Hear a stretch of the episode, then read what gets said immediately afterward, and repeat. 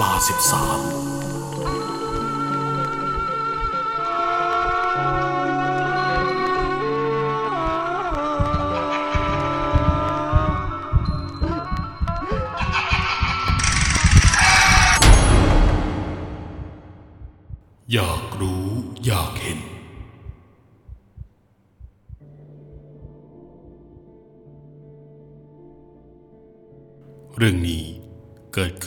มื่อประมาณห้าเดือนก่อน โดยเกิดขึ้นกับตัวผมเอง เป็นเหตุการณ์ที่ผมจะไม่มีวันลืม เพราะหยิบมาเล่าทุกครั้งเมื่อไหร่ ก็ขนลุกถึงภาพจำที่วนกลับมาทุกที ก่อนอื่นผม ต้องบอกก่อนเลยว่า เป็นคนที่กลัวผีมากๆ ชนิดที่ว่าจิตตกกับเรื่องพวกนี้ได้เลยแต่มันก็ไม่ใช่สาเหตุที่แท้จริง ดังเรื่องที่ผมจะเล่าให้ฟังต่อไปนี้ เพราะว่าอันที่จริงแล้ว มันอาจเป็นด้วยความอยากรู้อยากเห็นของผม ที่ทำให้ผม ต้องกลัวจนถึงทุกวันนี้ ผมก็ไม่เคยลืมเหตุการณ์คืนนั้นได้เลย ย้อนกลับไปเมื่อคืนวันนั้น ผมพบว่าไฟที่บ้านเช่าของผมมันดับ เป็นคืนที่ผมจำได้ว่าอากาศร้อนอบอ้าวมากๆ ผมได้เดินออกมาเล่นนอกบ้าน ในช่วงเวลานั้น เป็นช่วงเวลาห้าทุ่มกว่ากำลังจะเที่ยงคืน ในเวลาปกติยามนี้ ผมไม่ค่อยออกมาเดินนอกบ้านสักเท่าไหร่ เพราะสำหรับบ้านสวน ถ้าดึกขนาดนี้ ทุกอย่างเงียบสงัด เงียบชนิดที่ว่า ไม่มีรถแล่นผ่านเลยสักคัน บ้านสวนที่นี่แต่ละหลัง อยู่ห่างกันเป็นกิโลสองกิโล ถึงจะเจอบ้านคน และหมู่บ้านที่นี่ห่างกับตัวเมือง 60-70 กิโลของจังหวัด ส่วนตัวผมเอง เพิ่งจะมาอยู่ที่นี่ได้ไม่กี่เดือน ผมยังไม่คุ้นชินกับพื้นที่ ยังไม่คุ้นชินกับผู้คน ยังไม่คุ้นชินกับสถานที่ใด ๆ ทั้งนั้น ในขณะที่ผมกำลังเดินเล่น พร้อมหมวกข้อไฟฉายขนาดเล็กคู่ใจ ที่ผมมักจะใช้ประจำเวลาไปไหนกลางค่ำกลางคืน เพราะคิดว่าไปหลังบ้าน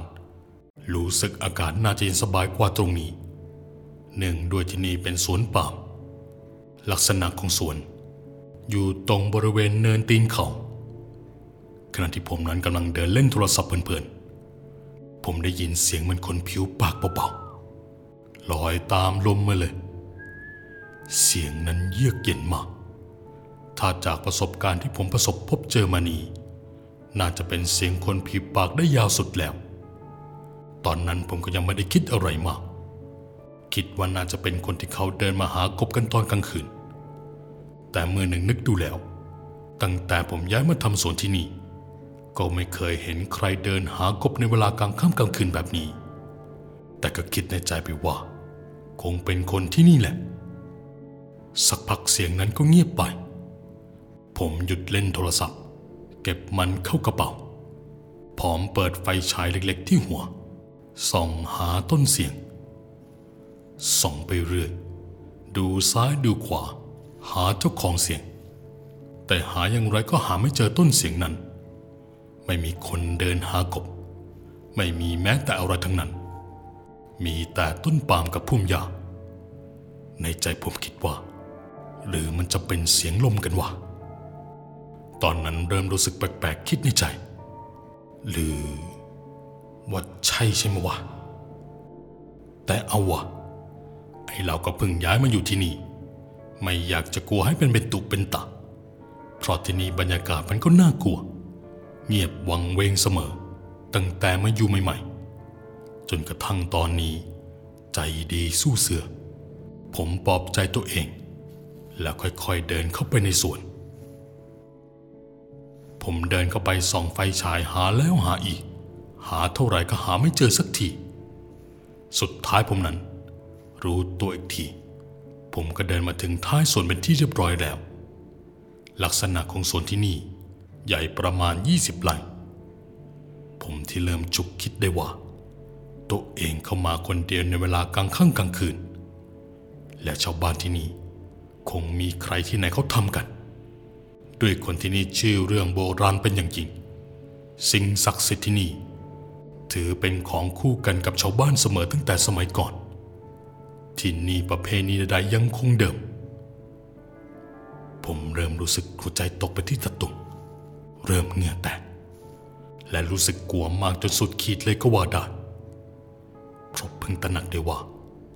ตั้งแต่ผมมาอยู่บ้านสวนที่นี่ ผมไม่เคยเดินเข้ามาในสวนตอนคืนเลย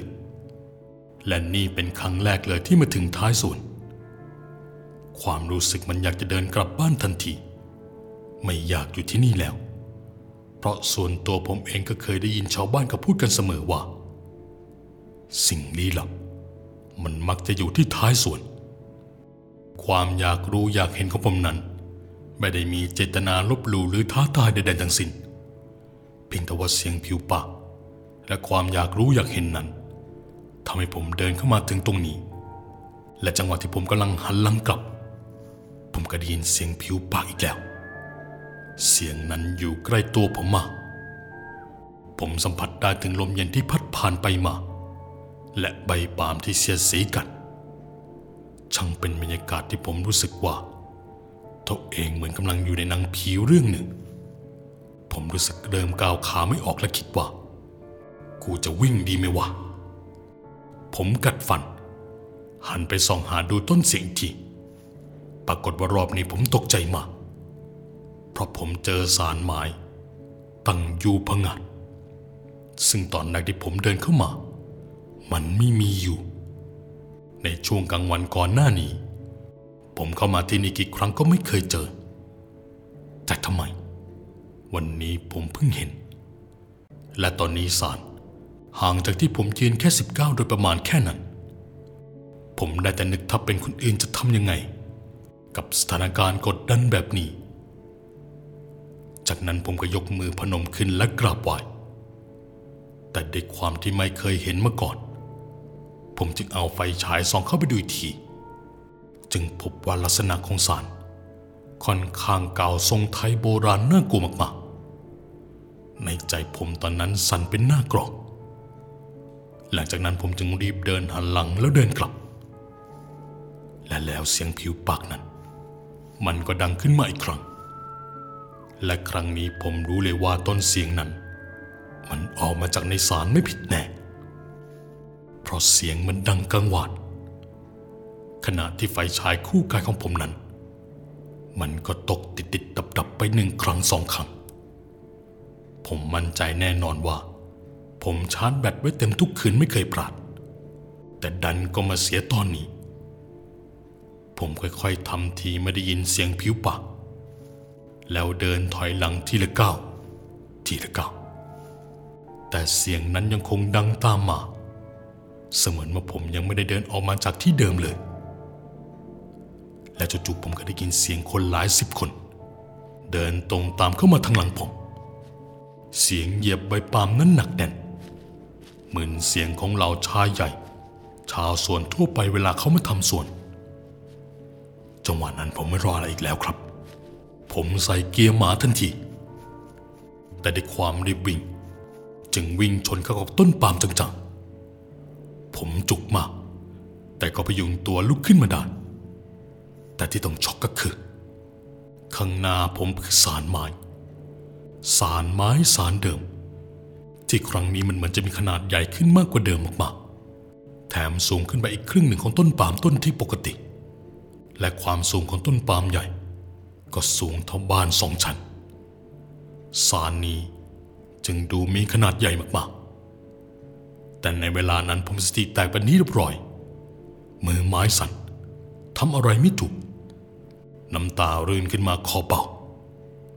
แย่ละสิ เพราะปากที่ผมห้อยคอก็ไม่ได้ใส่ติดตัวมาด้วย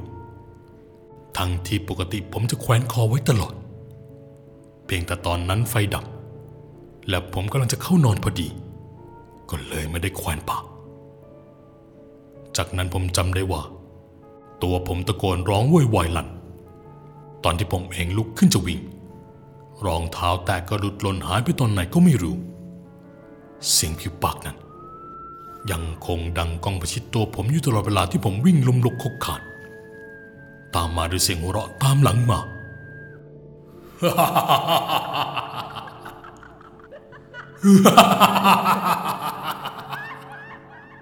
เสียงนั้นผู้หญิงหรือผู้ชาย ผมจำไม่ได้เพราะเสียงมันคล้ายคลึงกันไปหมด แถมสติผมก็หลุด ที่อยู่ทำงานสวนหมาก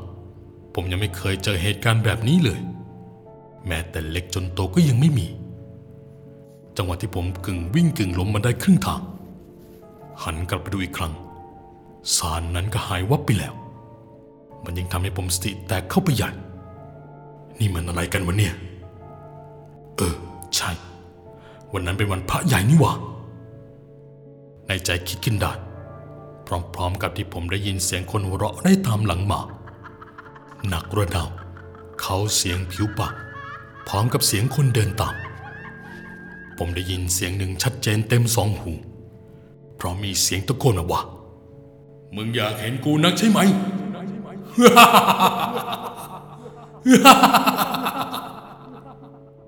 ตอนนั้นผมน้ำตาไหล ผมไม่น่าเดินเข้าไปในสวนตั้งแต่แรกเลย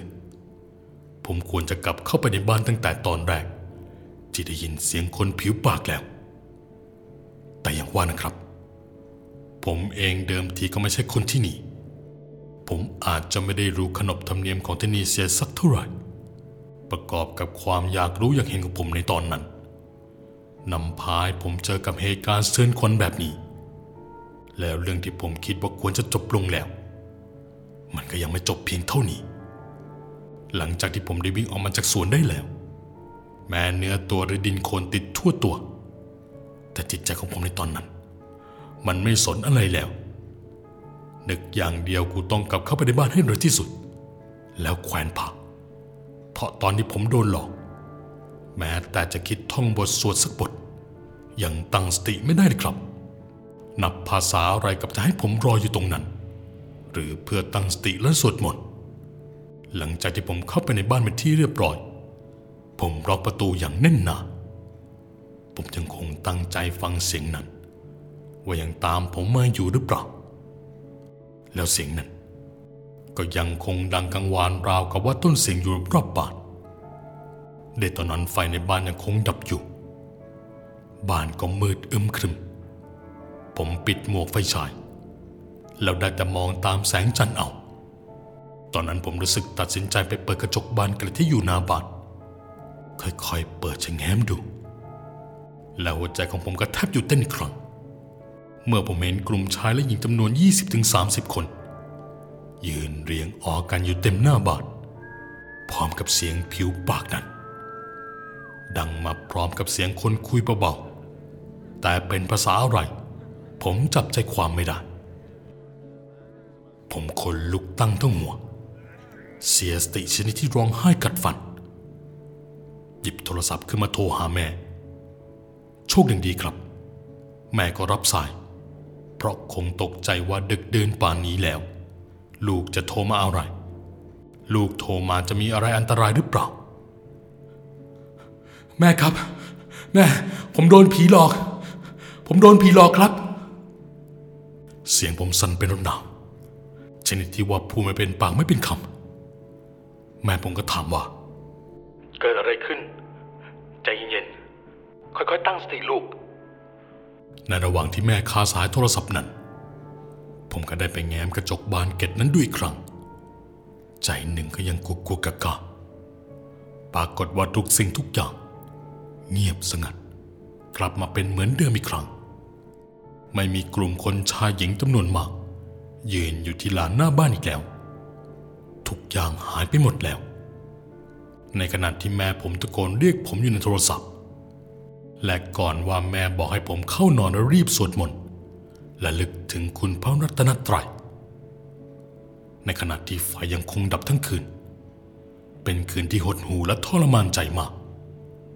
ผมจึงตัดสินใจโทรไปขอร้องให้แม่อยู่ในสายผมทั้งคืน ผมคิดถึงลำพึงลำพันเหมือนกับเด็กร้องไห้อยู่ แล้วหลังจากนั้นผมก็เผลอหลับไป ในคืนนั้นเอง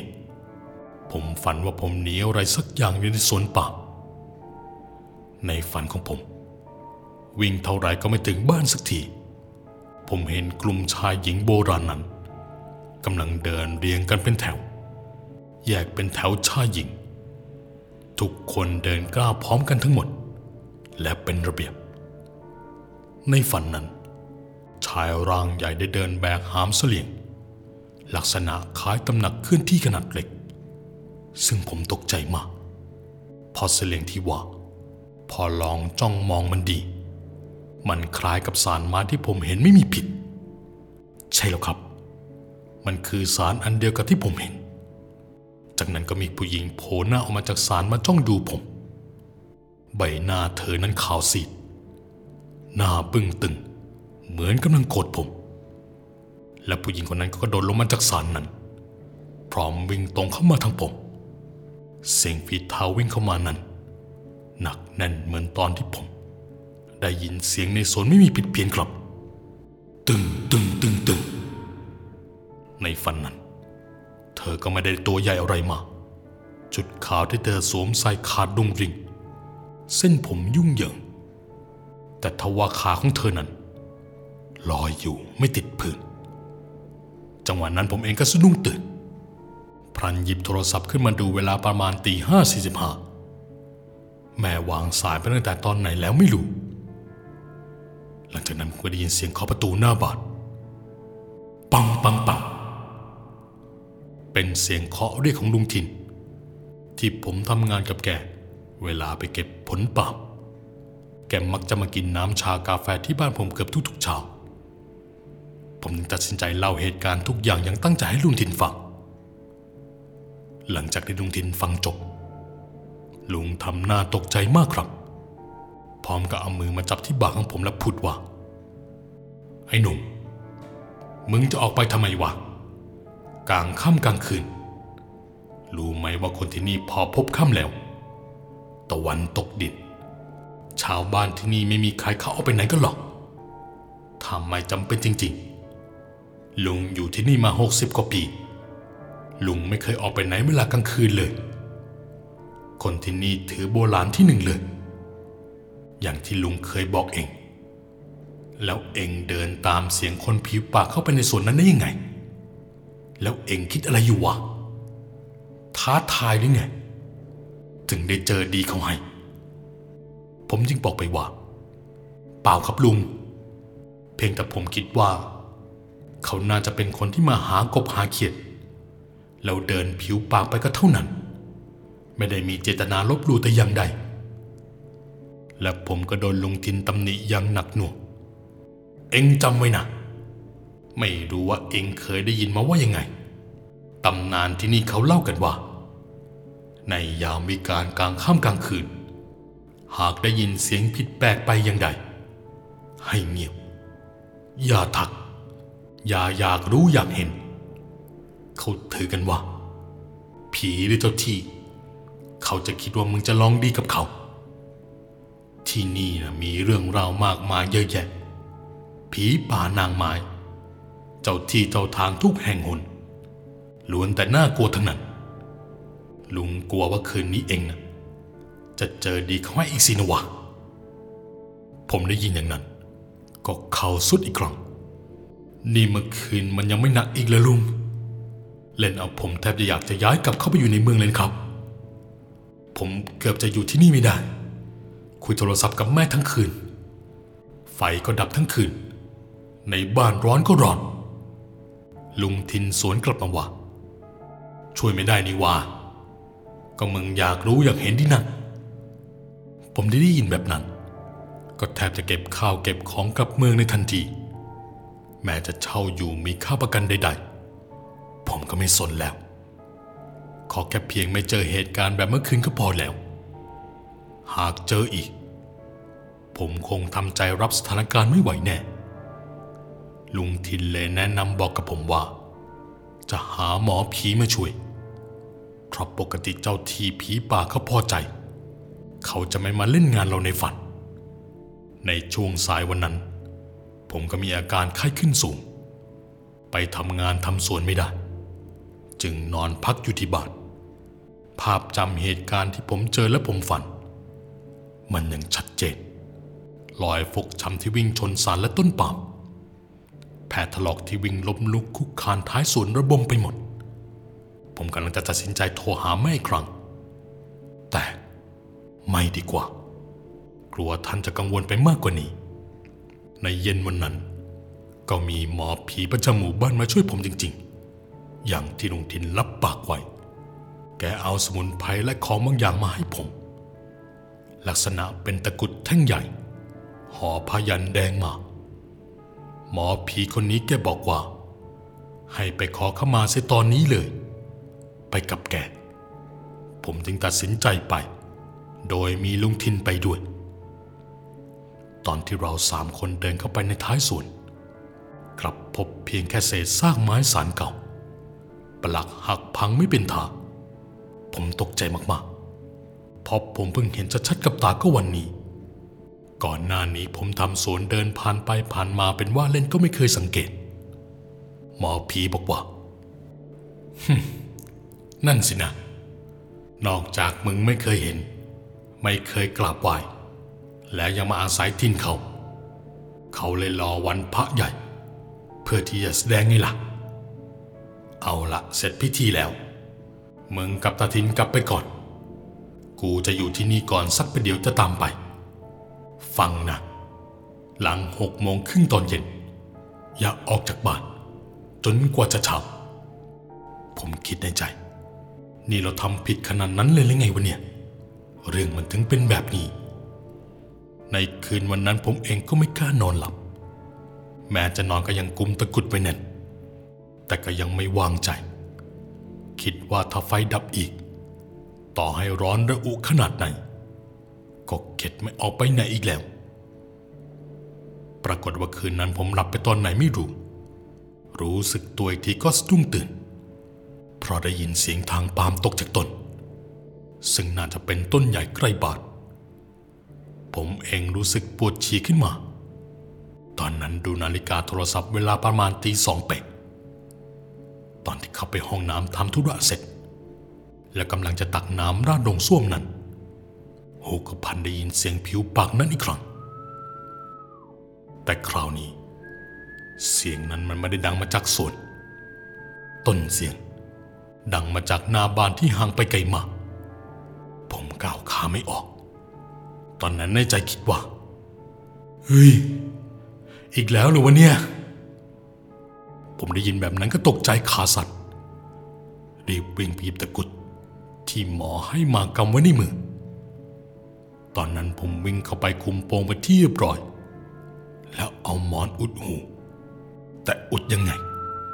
ก็ได้ยินเสียงผิวปากที่เหมือนจะเข้ามาใกล้ในบ้านทุกที สาบานได้เลยว่า ผมได้ยินทั้งเสียงผู้หญิงและผู้ชายตะโกนข้อกว่า มึงออกมาสิ มึงจงออกมา มึงออกมา ออกมา เสียงเรียกตะโกนดัง พร้อมๆกับเสียงคนร่างใหญ่วิ่งวนอยู่รอบบาทมันเป็นแบบนั้นทั้งคืน ผมที่ลืมตัวลืมสติคิดจะโทรหาแม่ แต่ก็ไม่กล้าแม้แต่เอื้อมมือไปหยิบโทรศัพท์ที่วางอยู่ข้างตัว สรุปว่าคืนนั้นผมมาหลับตอนใกล้รุ่ง ส่วนเสียงเรียกปริศนานั้น หายไปตอนไหนก็ไม่รู้ แม้ว่าเช้าตู่ผมได้ยินเสียงไกลขัน พร้อมกับได้ยินเสียงรถมอเตอร์ไซค์เล่นผ่าน ก็ยังไม่กล้าลุกออกจากบ้านโดยเสียงเรียกนั้น ยังคงก้องหลอนอยู่ในหัวของผมจนเช้า ผมได้แต่นอนรอให้ลุงทินมา แล้วผมถึงจะออกไปเปิดประตู นอนรอจนแล้วจนเหล่าลุงทินก็มา ไอ้หนุ่มไอ้หนุ่มเปิดประตู ลุกไปทำงานได้แล้วเว้ย สว่างแล้ว เหมือนเสียงสวรรค์ครับ ผมดีใจรีบวิ่งออกไปเปิดประตู อ้าว เมื่อคืนไม่ได้นอนสตาร์หมดสภาพเลย หลานชายเป็นไงล่ะ ตะกุดนั้นอยู่ดีใช่ไหม ฝันเห็นอะไรใหม่ ลุงทินหัวเราะ ผมได้แต่ยืนหน้าซีดไม่พูดอะไรมากกว่า และขอตัวไปอาบน้ำแต่งตัวพร้อมไปทำงาน แล้วยังไม่ลืมที่จะหยิบตะกุด ที่หมอผีเตรียมมาให้พกติดตัวไว้ เพื่อนำออกไปทำงานด้วย จากวันนั้นจนถึงวันนี้ มันจะมีแค่บางคืนเท่านั้น